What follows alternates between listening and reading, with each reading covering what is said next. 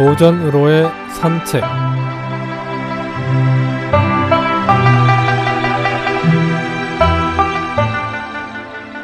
안녕하십니까 김혜영입니다. 오늘은 개포일락이란 성어에 대해 이야기해 보겠습니다.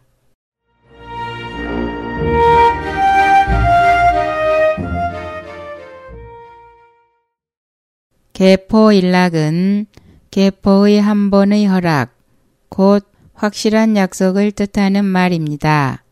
줄여서 계략이라고도 하고 금락이라고도 합니다. 사기 개포전에서 유래합니다. 진나라 말 초나라 땅에 개포라는 사람이 있었는데 성정이 정직하고 의리가 있어 다른 사람을 즐겨 도왔습니다.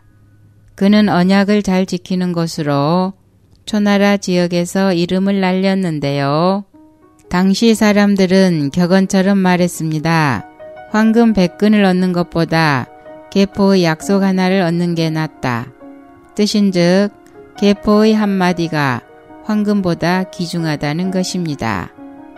조나라와 한나라가 패권을 다툴 때 개포는 항우의 수하로 있어서 여러 차례 병사를 이끌고 유방의 군대를 물리쳤습니다. 하지만 항우가 오강에서 패한 후 유방이 천하를 호령했습니다. 그는 개포를 잡는 자에게 천금을 내릴 것이나 만약 개포를 숨기는 자는 삼족을 멸할 것이라고 했습니다. 그러나 그를 아는 사람은 아무도 그를 현상금에 팔지 않았을 뿐 아니라 유방에게 적극적으로 변호하여 오히려 벼슬에 오르게 되었습니다. 개포는 조정에서도 의로움을 지키고 잘못을 곱게 지적함으로써 관리들의 존경을 받았습니다. 한나라 해제 때 개포는 중량장으로 있었는데 당시 흉노왕 선우가 편지를 보내 여후를 모욕한 적이 있었습니다. 여후는 화가 나서 무 장군을 불러 어떻게 할 것인지 논의했습니다. 그러자 상장군 번케가 소신이 군사 10만을 이끌고 가 흉노를 쓸어버리겠습니다. 라고 하자 여러 장군들은 모두 여호의 뜻에 따라 일제히 동조했습니다. 그러나 개포는 이렇게 말했습니다. 번케의 목을 잘라야겠다. 당년 항고조께서 40만 대군을 거느렸어도 평성에 갇혔다. 그런데 어찌 번케가 10만 군사로 흉노를 쓸어버릴 수 있단 말인가? 이것은 즉흥적으로 허튼 소리를 하는 것이다. 뿐만 아니라 진나라는 흉노와 전쟁을 하다가 진승 등의 반란을 유발시켰고 지금까지 그 상처가 남아있다. 지금 벙케가 아첨하고 있지만 실상은 천하의 분란을 일으키려는 것이다. 순식간에 장군들은 놀라워했고 여우는 말없이 태청한 뒤 더 이상 흉노에 대한 일을 제기하지 않았습니다. 그 무렵 초나라 사람으로 변설에 능한 조구라는 사람이 있었는데 그는 권력층과 밀착해 권세와 재물을 모으기에 바쁜 사람이었습니다. 개포는 그의 소문을 듣고 그를 달가워하지 않았습니다. 개포가 조구를 보고 노골적으로 싫은 얼굴을 하자 조구는 이렇게 말했습니다.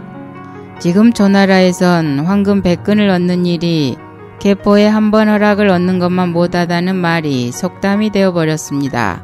어찌하면 그렇게 유명하게 되는지 비결을 좀 알려주십시오.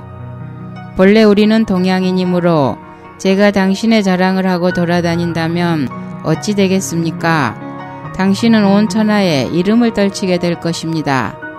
이 말에 개포는 마음이 풀려 조구를 후하게 대접했고 조구는 이에 보답하느라 그의 말대로 세상을 돌아다니며 개포 이름을 널리 알렸습니다.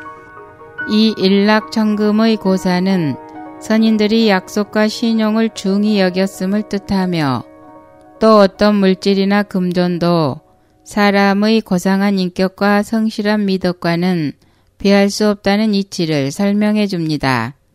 언약을 잘 지키는 것은 전통적인 미덕입니다. 노자는 가벼운 승낙은 반드시 믿기 어렵고 수월함이 많으면 반드시 어려움도 많다고 했고 공자는 사람은 누구나 죽지만 백성의 믿음이 없으면 나라가 설 수 없다고 했습니다. 이렇듯이 언약을 지키고 말에 신용이 있어야 함은 사람으로서 반드시 지켜야 할 준칙이자 조화로운 사회를 유지하는 기본이지요.